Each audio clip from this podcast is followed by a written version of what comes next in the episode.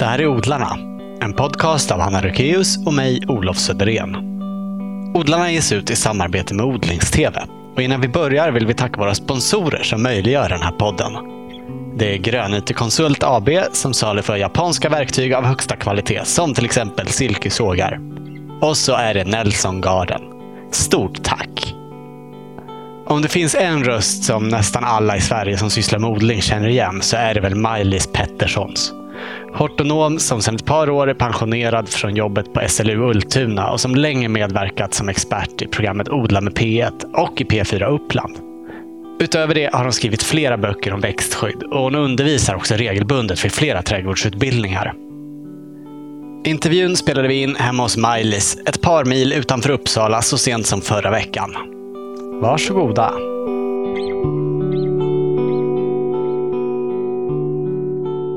Vad gör trädgården med dig? Den gör att jag varvar ner, jag njuter, får massa nya idéer så fort jag går i trädgården. Så säger jag, men där skulle vi kunna ha en ny damm till exempel. Ett av många projekt som dyker upp sådär när man är i trädgården och gör någonting annat. Så får man nya idéer. Och eh, ofta så kommer jag på, jag skriver ju en hel del och då kommer jag på så bra meningar när jag är ute som jag kanske inne har suttit och funderat och eh, tyckt varit jättesvårt att få ihop. Och helt plötsligt så löser det sig när jag är ute.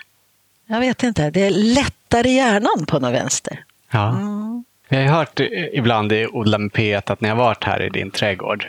Mm. Men jag har inte riktigt fått någon tydlig bild av den innan vi kom hit idag. Nej. Vill du beskriva den för våra lyssnare? Ja, det är en, en trädgård som är en glänta i skogen, för den är omgiven av skog. Och så är det en väg upp med lite grönt i mitten så man kan tro att det är en skogsväg. Och det är ganska bra för då är det inte direkt deklarerat att det bor någon trädgårdsmänniska där uppe. Utan eh, det kan mycket väl vara att den är till för de som äger jordbruksmarken omkring här. Den är ganska stor för att vara en, en trädgård. Hur stor är den? Den är på 8000 kvadrat och det är ju inte så många som har sådana stora trädgårdar i dagsläget. Eh, men det var ju det vi ville ha för att vi är intresserade av alla typer av växter. Buskar, träd, eh, det odlade, grönsakerna på friland, bären, frukterna. Mm. Är det mest fokus på ätbara saker? Eller? Nej, det är nog ungefär 50-50 skulle jag tro. Och det har ju att göra med att min man ligger mer åt det vedartade hållet och jag mer åt det odlade.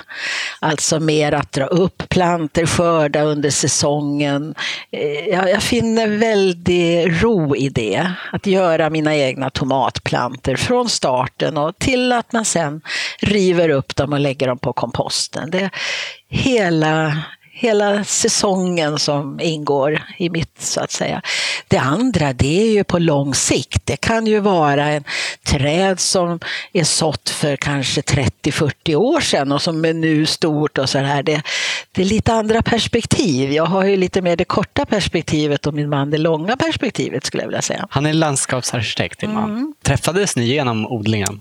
Vi träffades på utbildningen. Aha. Ja, för att på den tiden så när man kom in på hortonomutbildningen då, och den var ju nere på Alnarp, då fick man efter ett tag välja om man ville bli hortonom eller landskapsarkitekt. Så man hade möjlighet att testa både och kan man säga med lite grundläggande ämnen. Och eh, jag visste ju att jag ville bli hortonom. Det hade jag vetat långt, långt innan jag kom till gymnasiet och innan jag var till högstadiet så visste jag att jag skulle... Så tidigt? Ja. Så att eh, efter ett tag då så valde jag då naturligtvis odling och, och bli hortonom och han var han hade lite svårt för att välja, men så tänkte han efter, nej, yrke som hortonom, det finns nog inte många sådana tjänster. Så då valde han landskapsarkitekt, för det var liksom starten på landskapsarkitektutbildningen i Sverige kan man säga. Så det, det misstänkte han, det kommer bli mycket jobb alltså. Brukar du och din man vara ensamma om hur ni vill ha det i trädgården? Ja, det tycker jag. I stora hela så är vi det. Det är väldigt sällan vi har olika åsikter. Utan vi ser nog ungefär på samma sätt hur, hur vi vill ha det. Och vi kommer, ibland är det han som kommer på en bra idé, ibland är det jag. Och så tänker man efter ett tag, ja men det där låter ju jättebra, så gör vi. Nu är Pajas här och krafsar i, i sladdarna. Ja. Eller Pajas. Vi har två katter, det är tur att inte båda är här och Ja. stökar. Jag stänger den här väskan. Sådär. Ja. Ja, Det finns ganska många olika byggnader på tomten också. mm, Mm. det gör det. Och en del fanns ju när vi kom hit. Själva boningshuset det var ju mycket, mycket mindre så vi har förlängt det och vi har byggt på en glasveranda och, och lite fler rum då. Eftersom vi då har fått tre barn så var det behov av flera rum. Sen fanns det, det fanns en jordkällare och det var jag jätteglad för, för det var en av mina fyra önskningar. Mm. Som Vilka var jag- de andra tre? Som jag ville ha när jag kom till ett ställe där jag skulle bosätta mig. Det, nummer två, det var en glasveranda. Och den som sagt, den byggde vi då i samband med att vi gjorde om huset. Eh, Det tredje, det var växthus. Och eh, det såg min pappa till att vi fick ett växthus. Det, det var med många, många år och jag hade både gurkor och tomater i det tillsammans till början med. Och eh, sen fick vi ytterligare ett litet växthus utav pappa så att eh, då blev det att gurkorna fick vara för sig. De ville ha lite varmare och skönare och sådär lite fuktigare. Och så kunde jag ha tomaterna i det andra huset. Då. Grunden är kvar till det ena men det är omgjort. Och Men ni sen har det andra växthus nu? Ja, nu har vi andra växthus. Ja. Och eh, det fjärde var ett orangeri. Och det har ni också idag? Och det har vi också. Det var det som kom sist och som kostade mest, men det som jag nog längtade mest efter. Ja. Mm. Att kunna få ha medelhavsväxter i ett klimat som de vill ha under vintern för att må bra, för att sen komma ut på sommaren. Sommaren är perfekt för dem, men det är en lång vinter och det är den man måste försöka hitta ett utrymme. Då. Så att vi har stort lagerträd i garaget. Det har inte fått plats i orangeriet. Men i orangeriet finns det ett stort eh, olivträd och sen finns det flera olika passionsblommor och det är för vip- vippjasmin och kanarieginst och alla massa kamelier. Jag tror det är fem eller sex olika arter av kamelier eller sorter. Det är lite trångt där inne, men eh, så ska det vara. Hur länge är det ni har bott här? Vi kom hit 76 och hade länge hållit på och letat efter någonstans nära Uppsala. Jag började jobba i Stockholm, jag började i Solna faktiskt, men jag visste att eh, växtskyddsanstalten som det hette, det skulle upphöra efter några år. Så att eh, då skulle den delen jag jobbar på, den skulle komma till Ultuna. Och min man var redan på Ultuna, han hade fått jobb som lärare där. Så att då ville vi ha någonting nära Ultuna. Och eh, vi sökte länge, vi var ute och tittade på många ställen. Och nej, det var alltid någonting som inte fungerade. Oftast var det nog kanske marken. Vi, vi var ju lite konstiga på det viset. Vi undersökte jorden i första hand och tittade inte så mycket på huset. För vi tänkte så här att ett hus kan man ju förändra ganska enkelt. Men att göra om en stor tomt, för vi visste att vi ville ha väldigt mycket mark, att göra om det om det är fel jord, om man ska försöka ta hit massa massor och ändra, nej det är inte lätt. Och, och man kanske inte får just det där trevliga med en varierad tomt. Vi ville gärna ha lite kuperat, vi ville ha stora block i trädgården. Och helt plötsligt då så dök det här stället upp. Och eh, det var en väldig lyckträff alltså för att de som hade det hade det som en sommarstuga. De bodde en månad per år i det här huset som var då. Och det förstår jag inte. Det var ett vinterbonat hus, inte så stort men i alla fall. Men bodde i Stockholm och åkte hit då. Och då stod annonsen riktat från Stockholm. 7-8 mil nordväst om Stockholm. Och det var få från Uppsala som tänkte så. Aha, det ligger bara en kvart, 20 minuter från Uppsala.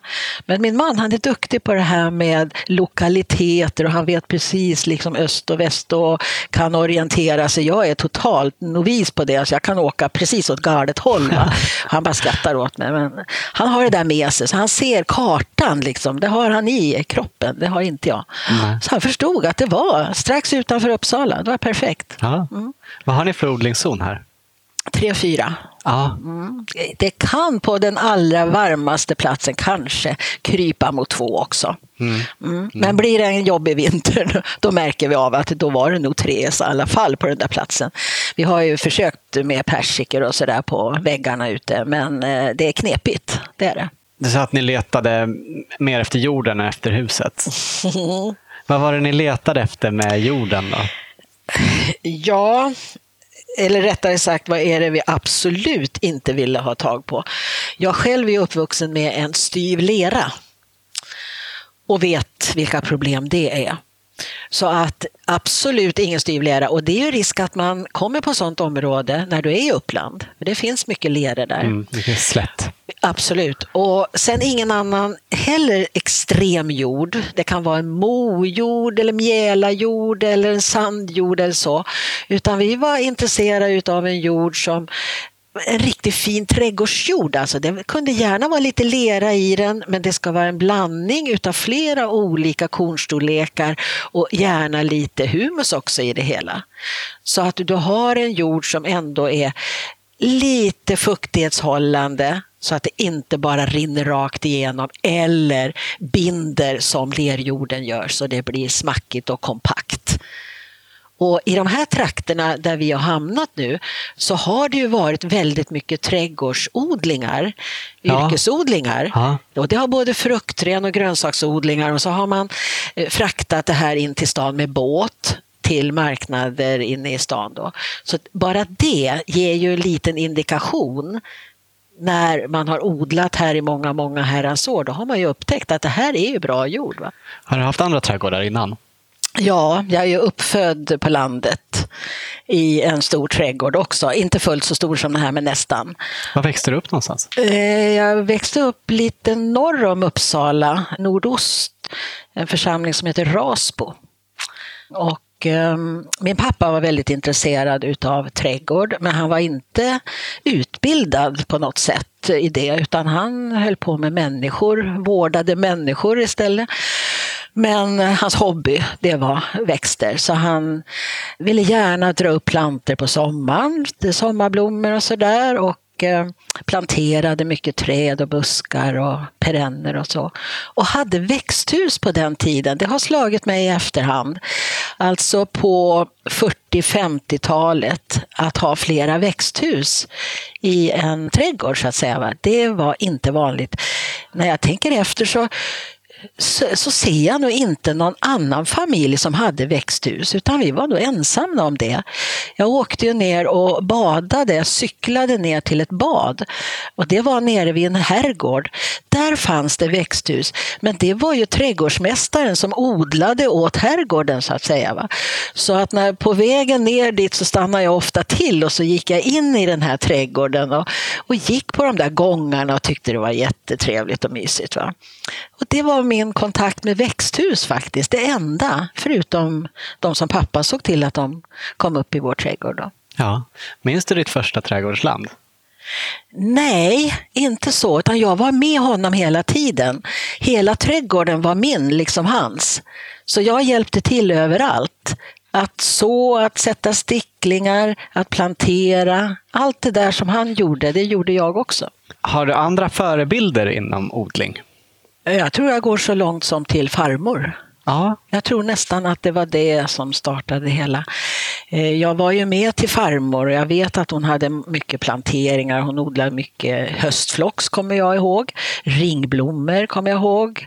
Eh, Rosenbönor, luktärtor och pelargoner inomhus. Plus en del gröna växter som jag inte riktigt ser framför mig vad det egentligen var för några gröna växter. Men på den tiden så hade man ju en sal och hon hade en del gröna växter som stod där under vintern. Då. Fick lite lägre temperatur. Det kanske var klivior, vad vet jag? Troligen så var det det, för det är en riktigt gammal krukväxt. Nej, men hon var intresserad utav trädgård. Hon, hon var ju lant, lantbruksmora så att säga, blev änka väldigt tidigt Ja. med, med tre stycken söner som hjälpte till i lantbruket. Då. Och jag har ju henne gående i trädgården när höstfloxen börjar blomma. Det kommer tillbaka varenda eviga år. Ja. Den här doften associerar jag med farmor. Alltså. Och även ringblommor, det är också farmor.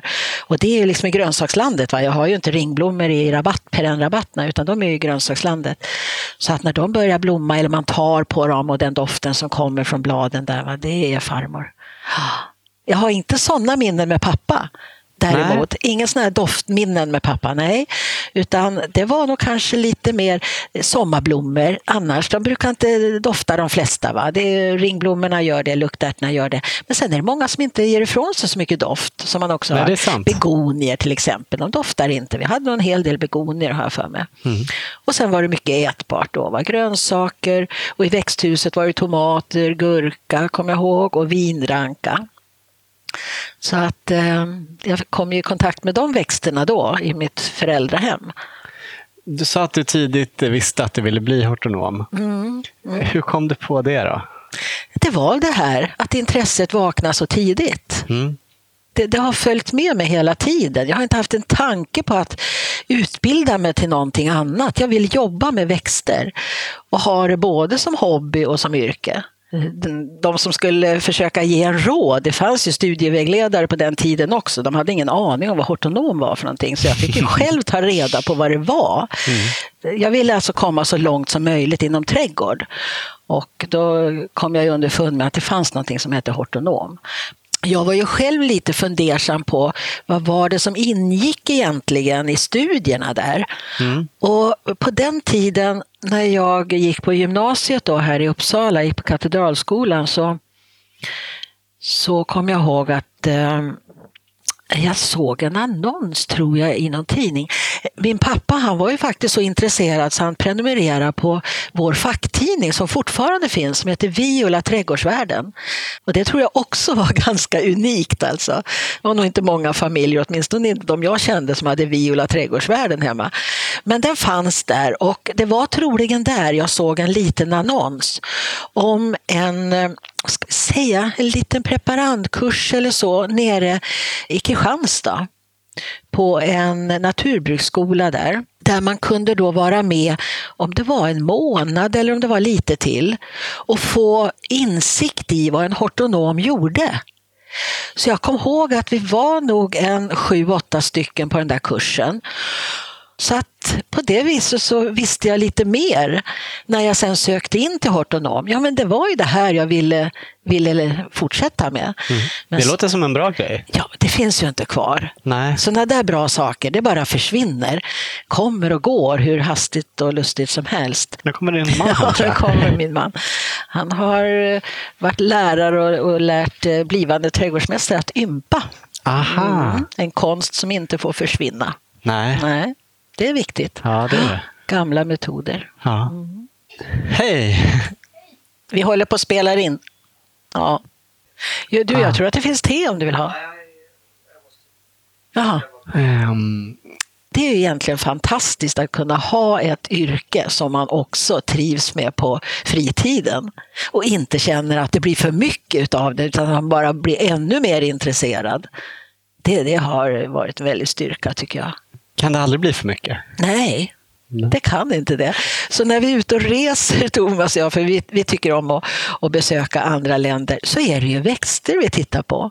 Vi åker runt och, och, fotograferar och tar reda på vad det är vi ser, försöker få tag på en bra en flora och sådär, ta reda på vad det är för växter och det kan vara både vilda växter och odlade. Det är väl främst odlade som vi är så riktigt intresserade av, men ibland är det roligt att titta på, man hittar någon orkidé ute på någon äng någonstans, då vill man gärna ta reda på vad, vad heter den? Finns det en samlare i dig? Ja, det gör det. Att samla på lite lite udda växter har väl blivit de senaste åren. Innan så kanske det har blivit att jag har samlat på någon speciell kultur, att jag ville ha mycket fuxier av olika slag eller trädgårdshortensier. Så det har jag väldigt mycket av. Men nu de senaste åren så tycker jag det är väldigt roligt med knölväxter och speciellt växter som, som torkar ner på hösten och som förvaras som torra. Det är så väldigt perfekt för då kan man ställa undan dem. Man behöver inte hela tiden känna att det ska vattnas och det ska kollas att det inte har hänt någonting, något djur som håller på att äta på dem eller så. Utan de står där torra i sina krukor. Så att eh, Gloriosa, klänglilja, det är en sån där som jag beundrar, jättevacker. Och den står där torr och så tar jag upp dem i den här tiden då. Ser ut som tjocka cigarrer som jag lägger i krukor, tre, fyra stycken. Och sen kommer de upp de här klängande och så kommer som en jättevacker lilja. Och de har jag nere i växthuset, när man kommer in i växthuset så möts man av en, en liten vägg med nät där den här klätterliljan får breda ut sig. Då. Många plantor är det så att det finns alltid massa blommor där. Innan man upptäcker tomaterna som inte är så jättevackra att titta på så faller blicken på det här, de här vackra glorioserna som, som möter en i dörren där. Och sen andra lite, lite luriga saker som kanske luktar lite illa när de blommar. Men sen är fantastiskt vackra med ett enda blad som kan bli över en meter i omfång. Och sen en lite brokig bladskälk så här. Va? En konjakknölkalla som ser ut på det viset. Alltså det är så fascinerande att det kan bli så jättestora enskilda blad. Det är, det är knappt man tror det alltså. Nej. Samlar ni mycket växter när ni är på resor och så också? Ja, det kan bli en del. Ja, lite sticklingar, lite frön och så. Och kanske någon planta då och då också från någon butik man har besökt och sett att Åh, den där skulle vi ju gärna vilja ha. Har du något favoritresemål just när det gäller trädgård? Ja, Madeira är nog mitt favoritmål. Det, det har liksom allt. va. Det är inte för varmt och det är, finns hur mycket trevliga växter som helst. Spännande natur. Trädgårdarna är ju helt fantastiska. Så att, eh, det kan jag tänka mig att åka många gånger. Jag har varit dit fyra gånger nu tror jag. Mm. Vi förlovade oss där. på Madeira. För länge sedan. Ja. ja. och det regnar hela veckan. Har man otur alltså så kan det vara jättetråkigt väder. Men de andra gångerna, tre gångerna så har jag jättefint väder. Mm. Härligt. Mm. Har du några växter som du har tagit med dig från Madeira? Ja, till mm. exempel min trädorrbunke som kom hem här för ett och ett halvt, två år sedan. Det, det är min verkliga favorit just nu i alla fall. Så länge den lever. Jag hoppas ju verkligen att den får vara med. Den såg frisk ut ute ja, i den är jättefin än så länge och trivs väldigt bra i orangeriet. Det var ju bra att den, att den passade där på vintern för det var mitt stora problem. Var ska jag förvara den här någonstans? Mm. Men det verkar som den tål det. Den vill ju ha lite varmare och lite fuktigare kanske, men okej. Okay. Ja, den blir jag... ganska stor att ha inomhus. Ja, nu går det inte. Första året hade jag den i glasverandan och det gick bra. Då var den inte så omfångsrik, men nu är den för stor för det. Mm. Det här är ett växthus med nästan bara sukulenter i också. Mm. Nästan bara ett enda släkte, Echeveria, ja. i olika former och ludenhet och blanka. Och... Vad är det med dem då? Ja, jag fattar inte. det, det, känns nästan sjukt. Eh, jag vet inte vad det är. Jag tycker de är så fantastiskt fina. Jag har väl alltid gillat taklök också. Va? De liknar ju lite grann taklöken som då är härdig utomhus. Va? De här fryser ju bort om du råkar glömma dem ute. Men eh, det är väl det där att kunna göra, göra lite broderier. Jag har ju varje år utanför bostadshuset här i grus där jag ställer ut alla mina kaktusar de är ju inte där nere tillsammans med chiverierna utan de är inne, de här kaktusarna. Men de mår ju så jättebra för att komma ut på, på sommaren.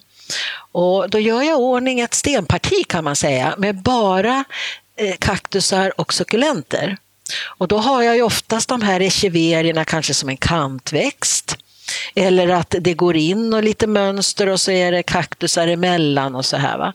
Och de trivs ju så jättebra att vara ute på sommaren och då gläds man åt det. Och sen har de lite begränsad tillväxt. Så att det är ju möjligt liksom att ha dem på lite begränsade ytor. Det blir ju inga jättestora växter som fuxierna och trädgårdshortensierna som jag också gillar ju väldigt mycket. Men de blir ju jätte, jättestora. Och jag vill ha stora växter utav dem. De ska vara stora. Det ska ju vara rejäla trädgårdshortensier så man kan lura någon som kommer. Va? Lyckas du med dem här? De är ju inte riktigt härdiga.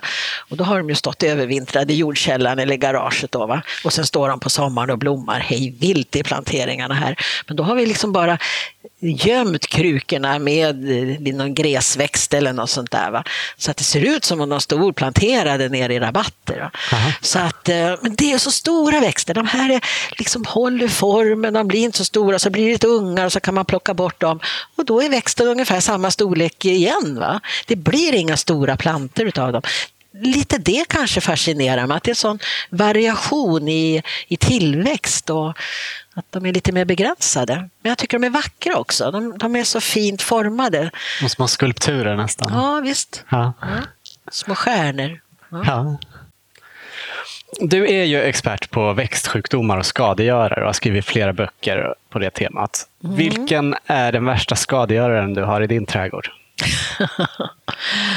Ja, det är väl den som har kommit allra senast kanske, som eh, på något sätt oroar mig mest. Jag kan inte säga att den har gjort speciellt mycket skada än, men jag vet ju vad de kan göra. Och det är spanska skogssnigeln. Mm. Den kom faktiskt så sent som bara för tre år sedan till oss.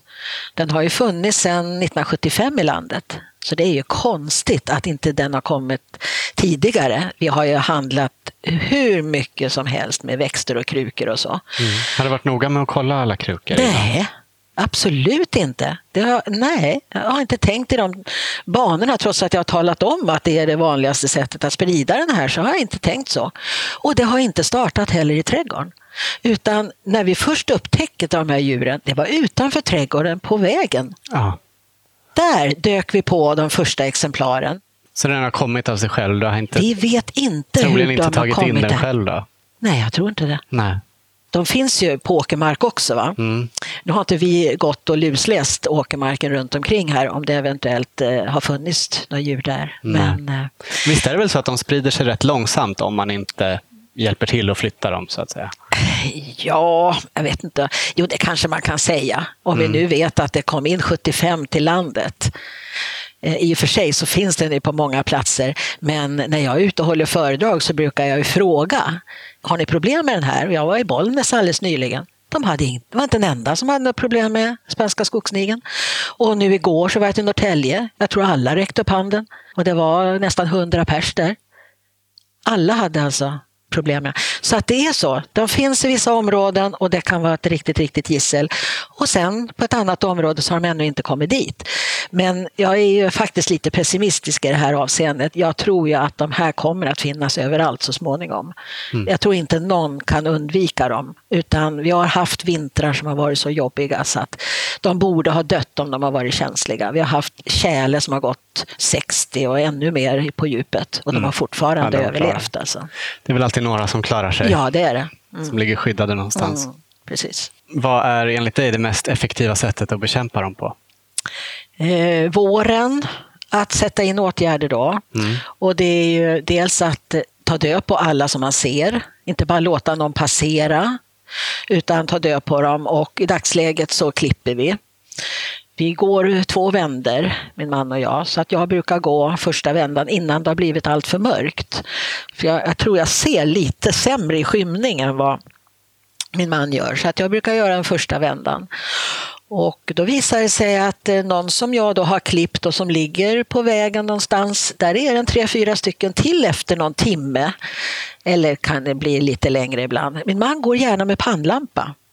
Han tycker att han ser dem mycket, mycket bättre då. De glänser, de är ju så kladdiga va? så att det glänser i ljuset från pannlampan. Så han, han träffar ju på många, många fler än vad jag gör. Men det kan ju också ha att göra med att det är lite mörkare då, att de har kommit fram lite fler. Va? Det har blivit lite fuktigare och sådär. Så att ehm, det gör vi. vi. Vi går varje kväll alltså. Och man ska lägga alla resurser man kan på våren innan de har blivit könsmogna.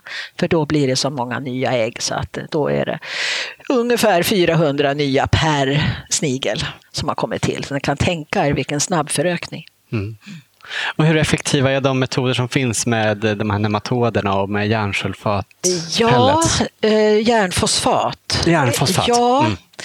Jag tycker att det från början när vi började använda det, för vi köpte hem direkt när vi såg de första och har lagt det på fat eh, tefat eller kaffefat och så lagt en tegelpanna över för att inte det ska regna på det här och bli fuktigt och så. Och jag tycker att till början med så funkar det väldigt bra. Man såg precis var djuren fanns för där försvann ju de här blåaktiga pellets. Då, va? Och på ett annat ställe så var det kvar. Då kunde man ju förstå att ja, där var det inga djur som hade ätit utav det. Men eh, vi köpte kanske en lite för stor förpackning för att det känns som att inte det var lika effektivt nu förra sommaren. Eh, jag vet att djuren fanns på det här stället men de åt inte utav det. Och jag vet att flera har sagt det när jag har varit ute och haft eh, föredrag, att de har samma upplevelse. Precis som att det är något doftämne som försvinner med tiden. Aha, om pelletsen blir gamla alltså? Ja, mm. vi misstänker det. Och det där skulle jag gärna vilja att någon tittade på alltså. För det känns liksom lite fel att bara lägga ut och sen händer ingenting. Eh, nematoderna de är väldigt effektiva, det är de. Jag har testat det själv. Och där skulle man då kanske följa norrmännens sätt att hantera det hela. Att man lägger djur i nematoder och så kommer de in i kroppen och så delar man det här i små bitar och så fördelar man dem. Mm, att man verkligen dränker in dem Ja, för att alla sen som går och äter av det här, de får ju i sig nematoderna. Så det är nog ett jättebra sätt. Mm, det är bättre än att bara vattna ut ja, det är det. För att det är ju dyrt. Man kan ju inte vattna ut på 8000 kvadrat bara och gå upp och ner. Det skulle ju kosta jättemycket. Alltså. Mm. Vad, är det, vad är de största problem du har i övrigt i din trädgård? Ja, efter att vi har satt upp ett staket så har det största problemet försvunnit och det var rådjuren. För i och med att vi bor mitt uppe i skogen så har vi ju alla vilda djur som kan göra skada. Och det är älgar och det är rådjur och det är harar. Peppar peppar så har vi ju inte fått in eh, vildsvinen. Nej. Men det hoppas jag också att det kan vara lite grann stopp med det här staketet. Det finns ju hur mycket mark som helst runt omkring och mycket åkermark och det är lättare att hålla på och böka i jorden där än att komma in på den ja. här tomten. Jag tror det. Hoppas att de inte orkar bemöda sig och bryta sig. Jag vill inte ha några vildsvin här inne. Nej, de kan jag har sett, jag har sett. Eh, hur det kan se ut när de har jobbat. Mm. Vad är det du har gjort på eh, SLU? Eh, jag har sysslat med information nästan hela tiden på olika sätt. Jag älskar att förmedla kunskap. Det har väl varit mitt motto under alla år. Att få ut forskningsresultat som är bra och som kan glädja många och ge hjälp för det ena och det andra. Jag startade ju väldigt tidigt en serie som heter Faktablad om växtskydd, trädgård. Jag startade 76, samma år som vi kom hit. Och den serien höll jag på med ända tills jag slutade. Men det är lite tråkigt va? när en person går i pension och lämnar någonting så är det ju inte så enkelt att någon annan tar över och fortsätter med det här.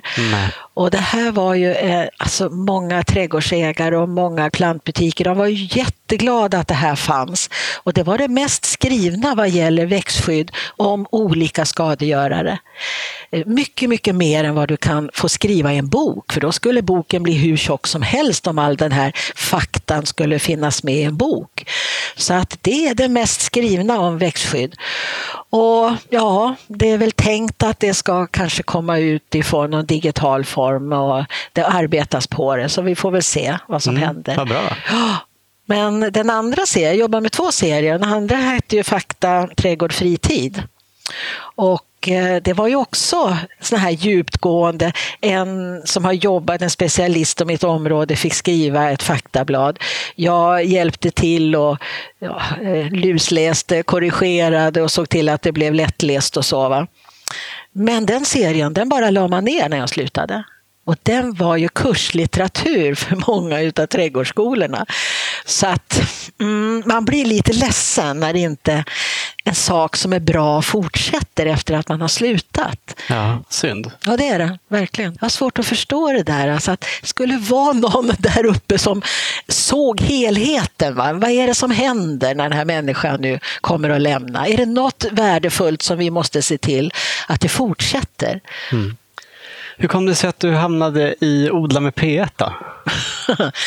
jo, det var så att eh, Thomas då som lärare, han hade ju möjlighet att starta kurser på SLU och han ville väldigt gärna att landskapsarkitekterna skulle få lite mera gröna fingrar förstå sambanden med hur en växt fungerar och det här med placering och sånt. Det är jätteviktigt för landskapsarkitekt när man ska göra förslag sen i fortsättningen. Så att då startade han främst för landskapsarkitekter kurser som skulle göra att de blev lite mer hemma i det här med odling. Men andra fick ju också gå i mån utav plats. Så att eh, vi hade ganska många trädgårdsjournalister som hängde på. Och ehm, Bland annat så dök en eh, kvinna upp ifrån eh, Sveriges Radio. Annika Hellbom hette hon, jätteintresserad utav trädgård. Mm. Och eh, hon gick våra två kurser. Så mot slutet sen på hösten där så, så kom hon fram till mig för då hade väl jag haft växtskydd då eller något annat ämne. Och då så sa hon, du skulle du kunna tänka dig att göra ett trädgårdsprogram i, i P1 med mig? Ja, sa jag, det skulle vara trevligt. och så berättade jag för henne att eh, jag har faktiskt trädgårdsprogram i Radio Uppland.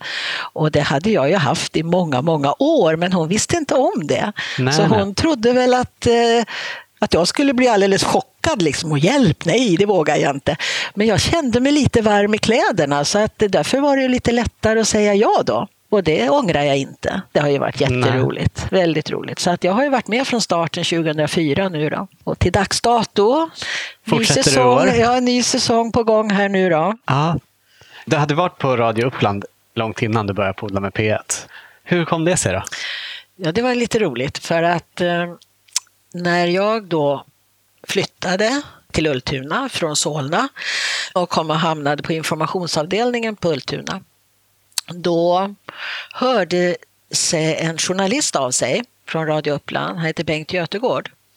Och han ville starta ett program i Radio Uppland som skulle heta Fråga Ultuna. Och eh, hur han visste om mig, det vet jag inte. Men i alla händelser så, så kontaktade han mig och så fick han någon specialist på höns och någon på gris och någon som kunde väldigt mycket om stråsäd och det som hade med jordbruk för övrigt att göra. Och så startade det där programmet, det första programmet och eh, det kom trädgårdsfrågor och så kom det en fråga till en av de andra specialisterna och det var han som var duktig på höns.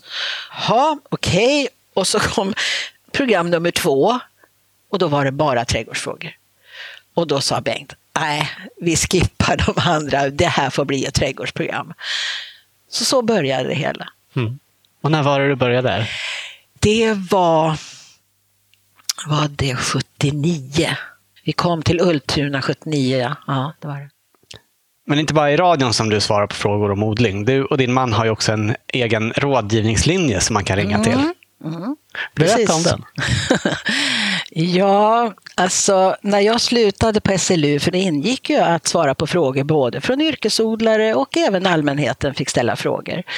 Och då förstod jag att slutar jag nu så är det många som vet, vet vem jag är, så då kommer jag få sitta i telefon och inte få gjort någonting annat. Och det var inte riktigt det jag hade tänkt mig när jag skulle sluta, utan nu skulle jag ju börja som frilans och jag skulle eh, fortsätta undervisa, för det tycker jag är jätteroligt. Och eh, kanske skriva, fortsätta skriva böcker också. Vi får se. Jag har inte riktigt tänkt färdigt där. eh, och jobba med trädgård. Ut och prata och hålla föredrag. Jag är väldigt mycket ute i trädgårdsföreningar och andra föreningar och pratar trädgård. Och, och det där ville jag syssla med. Men jag ville inte stänga dörren för de som verkligen ville ha mina råd och värderade mina råd. Men att sitta gratis och bara liksom prata, prata hur länge som helst och ibland bli lite själasörjare också, för det kan bli det. Att eh, det kommer upp en massa andra saker som inte har med trädgård att göra och då kan det bli hur länge som helst när man får sitta i telefon. Ja. Och det var nog inte meningen. Så då tänkte jag på det här att jag visste att Telia hade en sån här betaltjänst. Så att eh, då startade jag det direkt efter att jag hade slutat på SLU så öppnade jag, dagen efter, ja. så öppnade jag den här kanalen. Men det är både du och din man som svarar? Ja, beroende på vad det är för frågor. Och vi har lite olika vinkling på vår kunnande. Så tar den som passar bäst eh, frågan då. Ja. Det har fungerat jättebra. Och jag tror det känns jättebra för de som också vill ställa en fråga och som vill ha våra svar och våra råd många kanske litar på oss för de har, de har frågat oss förr. Och sen hör många mig på radion och tycker att ja, de råd jag har gett de har testat dem och tycker att det fungerar. Och det är klart, då vill man ju fortsätta och kunna ställa frågor till en sån person. Och de värderar det hela. Så då är vi överens. Och det tycker jag är jättebra. Ja, det är jättebra. Mm. Mm. Vart ringer man om man behöver dina råd? jag kan inte numret. vi kan säga det på slutet sen istället. Ja, ja. är det många som ringer? Eh, under säsong så eh, kommer det lite samtal då och då. Ja. Det är inte så, så att jag är liksom upptagen hela dagar eller något sånt där, utan det, ibland kan det komma flera samtal under en och samma dag. Ibland kan det vara uppehåll på några dagar. Det är så olika. Men det är lite spännande också. Man vet ingenting liksom i förväg hur det här ska arta sig. Kan man ringa när som helst? Alltså jag uppmanar inte till det, men det är en del som gör det. Men då är det lite lyckträff om jag är hemma. Va? Utan på hemsidan så skriver jag så här att mejla gärna först.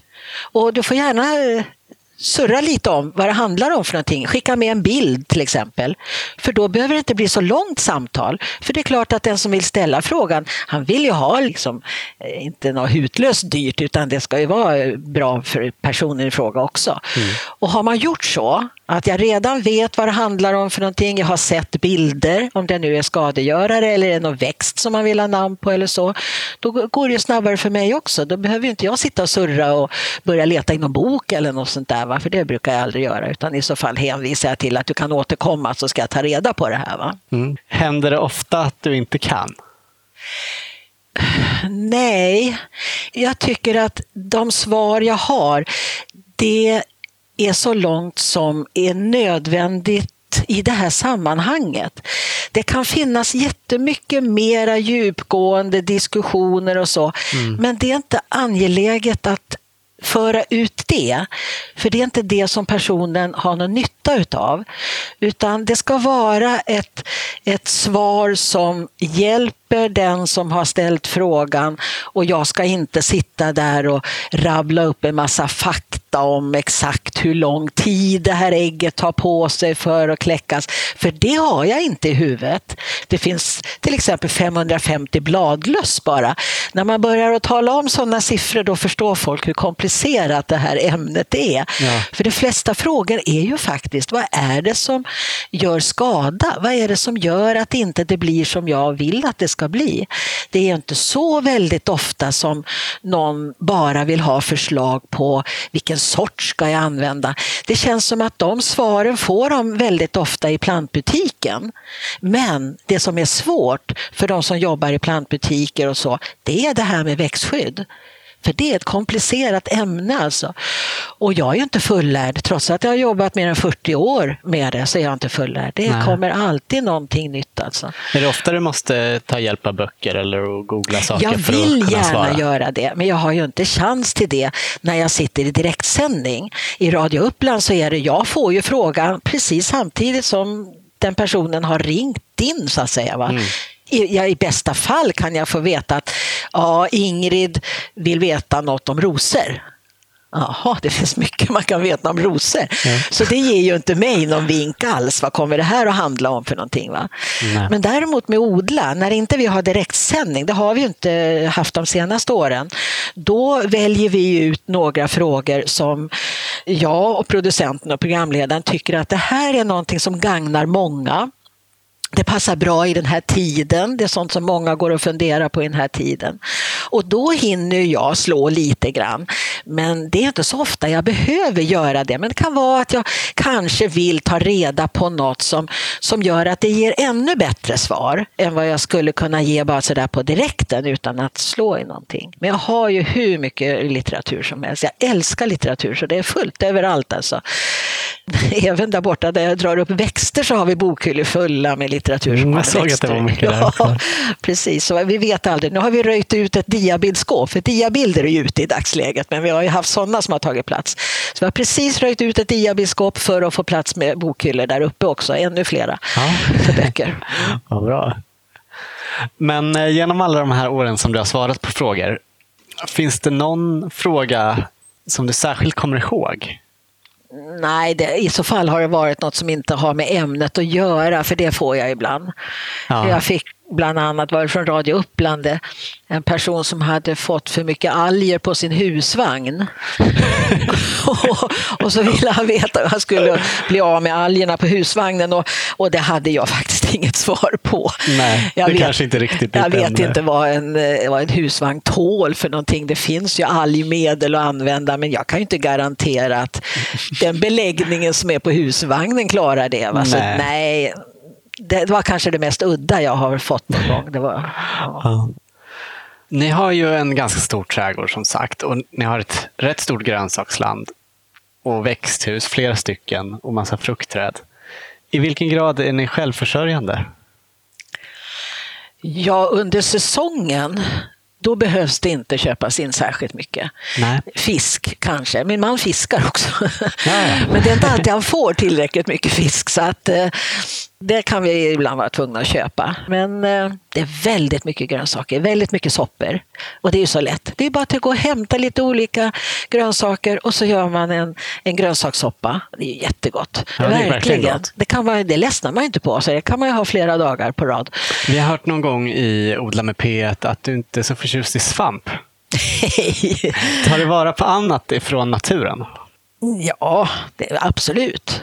Bär naturligtvis. Ja blåbär. Om, eh, I och med att vi har nu egna stora amerikanska och hybridblåbär så kanske man eh, främst försöker plocka av dem i alla fall. Men jag tycker det är roligt att gå och plocka. Vi har ju barnbarn så att det är roligt att visa på dem vad som finns ute i skog och mark också. Börjar man komma upp i fyra fem års åldern då är, det ju, då är de mottagliga för att lära sig saker och ting. Jag blev så imponerad av en av våra barnbarn nu här och jag berättade lite grann om mossor och lavar och sådär och så bara händelsevis så sa jag, där ser du en islandslav. Ja, Liksom, och så gick vi och fortsatte. Och sen när vi kom hem så pratade hon om vad jag hade sett för någonting. Och då sa hon islandslav. Va? Hon hade hört det en gång alltså och sett den där och så satt det i huvudet. Jag, jag var så imponerad. Verkligen. Mm. Och kammossa och sånt där, det vet hon vad det är för någonting och hur det ser ut. Mm, roligt. Ja, det är jätteroligt. Har du någonsin haft djur, alltså höns eller sådär? Det hade ju mina föräldrar, eller min mamma rättare sagt. Hon hade höns kanske de, bara de senaste fem åren som hon undvek att ta sig på höns, men hade alltid höns och kycklingar. Och men inte grisar och så, det hade vi inte. Men kalkoner kom jag ihåg. De jagade mig och så var det någon som bet mig knät. Jag fick ett fult ärr. Alltså, de är jättefarliga, de är ilskna. Kalkoner, de är inte lätta att göra med. Tuppar kunde också vara lite farliga. Va? Jag hade lite respekt för dem. Men de var inte lika ruggiga som kalkonerna. Nej, men ni har aldrig haft det sen du som vuxen? Nej, alltså många tycker det, men ni skulle ju ha höns här. men det räcker ändå. Ja, det har att göra. Man, man, vill ju hinna med också. Det finns inget tråkigare än när det är någon växt som står där och hänger och är ledsen och man inte har hunnit vattna den eller så. Utan man vill känna att man har kontroll över saker och ting. Ja. Ja. Är det ofta du känner att det inte är så? Blir det stressigt med trädgården? Eh, nej, Nej, det tycker jag inte. Jag tycker att jag har kontroll. Mm. Men eh, det är klart att man kan glömma någonting någonstans. Men jag kan inte påstå att jag blir stressad om det inte är någon riktig älsklingsväxt. Alltså. Då kan jag nog gå och gräma med några dagar. Att det där var ju synnerligen onödigt att missa det där. Alltså. Mm. Varför tittar jag inte till den där? Jag hade ju tänkt göra det och så kom någonting annat i vägen. Det har jag nog upplevt någon gång, mm. att någon kärväxt har, har gått hädan. Mm. Hur länge kan ni lämna trädgården? Ja, under vintermånaderna brukar det faktiskt kunna gå att komma iväg en vecka i taget. Och vi har ju varit borta, tror jag, som max två veckor. Men alltså vi längtar inte att vara borta längre. En sak som jag hade tänkt fråga, som jag glömt någonstans längs vägen, det är om du experimenterar mycket i trädgården. Alltså prova sig fram med växter, det gör vi hela tiden. Eh, vad är det för växter som tål att vara i den här zonen som vi är, runt 3-4 då? Och därför så blir ju våra planteringar inte det här eh, fantastiska där du har 50 utav samma slag så att säga, så det blir en riktigt härlig färgklick. Va? Det, det hittar man inte i vår trädgård, utan det är några ex utav var för att det ska få plats överhuvudtaget att testa så många som möjligt möjligt. Mm. Så att eh, trädgården är inte någon sån här besöks och demonstrationsträdgård som man kan tänka sig att man åker i något utflyktsmål. Va? Det är det inte, utan det, för oss så är det ett experiment. Det är det hela tiden. Men däremot så kanske jag inte direkt håller på och experimenterar med några åtgärder så där i någon större skala för att vara säker på att det här är statistiskt riktigt. Det tycker Nej, jag inte man ska, ingen försöksodling det tycker det jag inte man ska göra i den här skalan. Det, det ska vara på institut eller eh, universitet och högskolor. Det ska inte privatpersoner. För jag får ju väldigt ofta det här, jo men jag har, jag har gjort så och så och nu har jag inga bladlöss på den där växten. Det fick jag bland annat igår här va? och då står jag där och så får man förklara att ja, men först så måste du veta att det här djuret fanns i omgivningen vid det här tillfället. Annars kan du inte uttala dig om om den här metoden var bra eller inte. Nej. För det året kanske det inte var några djur, för det är ju inte alltid att en viss skadegörare återkommer på en och samma växt varenda år. Till exempel nu under 2015 så hade vi väldigt lite bladlöss. Och då var det just eh, en dam som sa nej, jag fick inga bladlöss på mitt körsbärsträd för att man hade gjort på något visst sätt. Och då tänkte jag så här, ja men det var inga andra som hade något bladlöss på sina körsbärsträd heller. Nej. Så att dels så måste man ju upprepa det man gör då i många år för att få något som man kan liksom mm. Att det ska bli tillförlitligt. Luta sig ja. åt och vara lite mer säker på. Men nej, jag tycker inte att man ska hålla på och vara för säker på att den där metoden fungerar för att man har gjort någon litet, liten observation i trädgården. Nej. Det blir mer det det handlar om. Det är mm. inte rätt, det ska göras på ett vetenskapligt sätt. Mm. Mm. Men av de här försöken ni gör med att testa olika växter och så, är det mm. någonting som det har blivit riktigt förvånad att det går att odla här? Ja, det har jag faktiskt blivit. För att jag har ju som liten jobbat eh, i plantbutik. Jag började som 11-åring och jobba i en plantskola här i Uppsala. Och sen återkom ju jag på somrarna när jag var ledig och påsk och jul och, och hjälpte till och gjorde olika saker då. Mm. Och eh, jag skulle då inte på den tiden aldrig kunna tänka mig att rekommendera en magnolia här uppe. Det var nästan ingen som hade magnolia. Jag visste att det fanns ett ex inne i Uppsala på någon innergård där det var varmt och skönt och Uppsalaborna sprang dit och tittade när den här blommade. Men annars fanns det ju inte magnolier runt omkring. Och likaså buskpion. Men när jag träffade min man som kommer från Västergötland, en helt annan zon, han var ju van med det här de fanns ju där. Så för honom var det bara liksom att handla in och plantera. Och jag bevade, hjälp! Oj, de här kostar jättemycket pengar bara kasta bort. De är ju döda nästa år. Pytsan, de var inte alls döda. Trivdes ju jättebra här. Vi har ju hur många buskpioner som helst i trädgården nu. Uh Och jättefina och de utvecklas hur bra som helst. Och magnolier, finns det också sådana som är härdiga och bra? Va? Går det här också trots att det är kalkhaltig ja. Eh, mark? Ja, Ja, man får ju tänka sig för. Va? Ja. Blanda upp ordentligt och se till att det är surjord för att magnolier de vill inte ha kalk. Va? Och vi har ju ganska högt pH både i vattnet och i marken här. Va? Så att det måste man hela tiden tänka på. Men annars, visst, vi har en underbar magnolia som jag älskar och det är Merrill. Fina välformade blommor och ingen stor, lång och hög och brötig utan så här lagom i storlek och mm, Mm. Jättefin. Ja, Och det finns flera, flera sorter. Mm. Kul. Ja, men det förvånar mig. Ja, men ni har byggt på den här trädgården sedan 1976. Kommer ni bli kvar här? Ja, Ni är inte sugna på att börja bygga något nytt? absolut inte. Nej. utan vi har ju pratat ganska mycket om det. Det blir väl troligen inte så att något barn tar över, det tror vi inte. Men vi vill i alla fall vara kvar här så länge som det bara går. Och eh, i dagsläget är det lite lättare att bo kvar och få hjälp om det är så att man på något sätt blir handikappad eller så och behöver ha hjälp. Ja, både att kunna komma fram till huset och att kunna röra sig i huset. Va? Så att eh, vi får väl tänka oss att lägga igen lite rabatter och sådär och ha någonting öppet som är lätt att sköta. Men vi har sagt det att vi vill absolut inte flytta in till stan. Nej, jag vill Nej. inte bo i stan.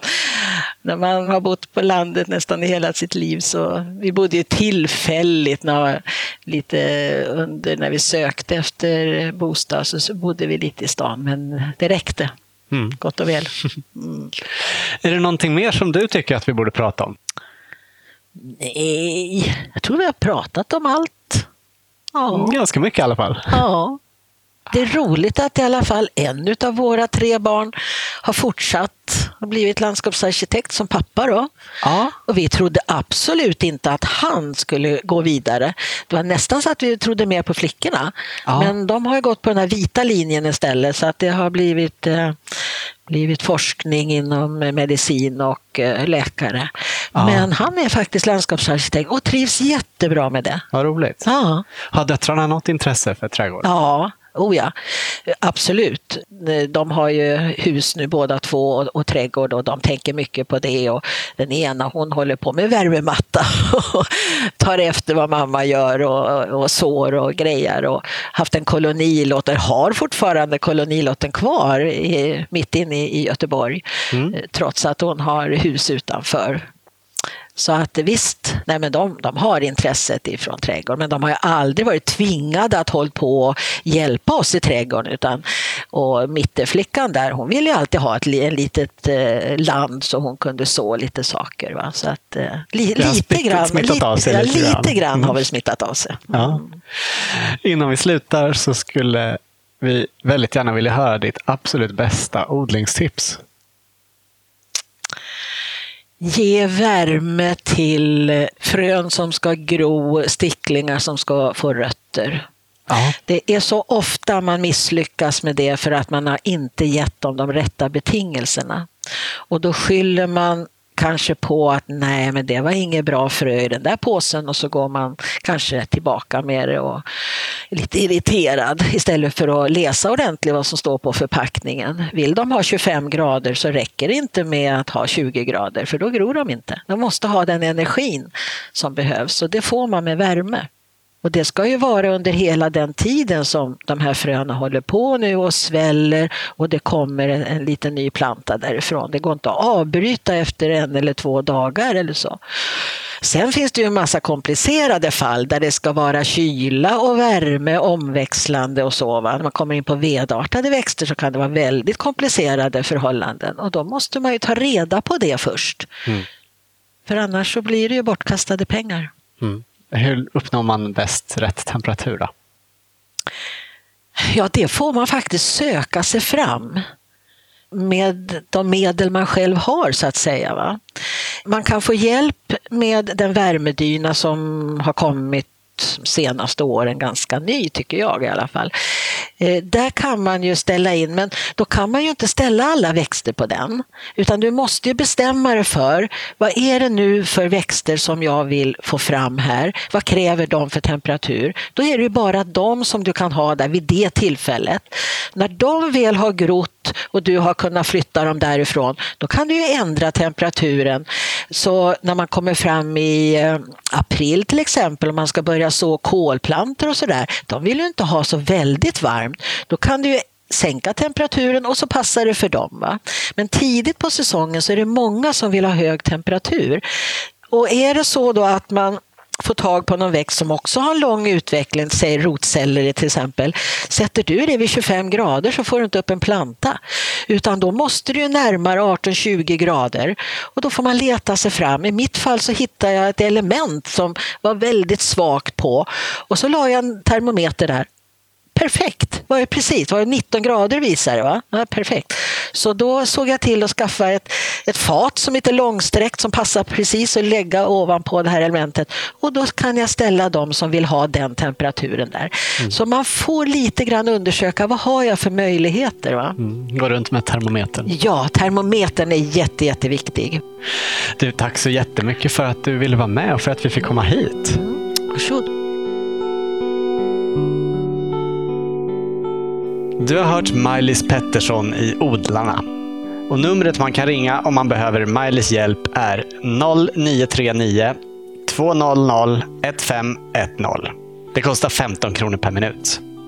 Mer information hittar du på hemsidan för Maj-Lis och Thomas företag Gröna Råd. Adress gronarad.se. Tack för att du lyssnat och stort tack igen till våra sponsorer Nelson Garden och Grönyte Konsult AB som möjliggör den här podden. Redaktör Anna Rökeus. Jag heter Olof Söderén. Vill du följa oss och vår odling så kan du göra det på thewaveswemake.se spenat i stan. Ha det bra! Hej då!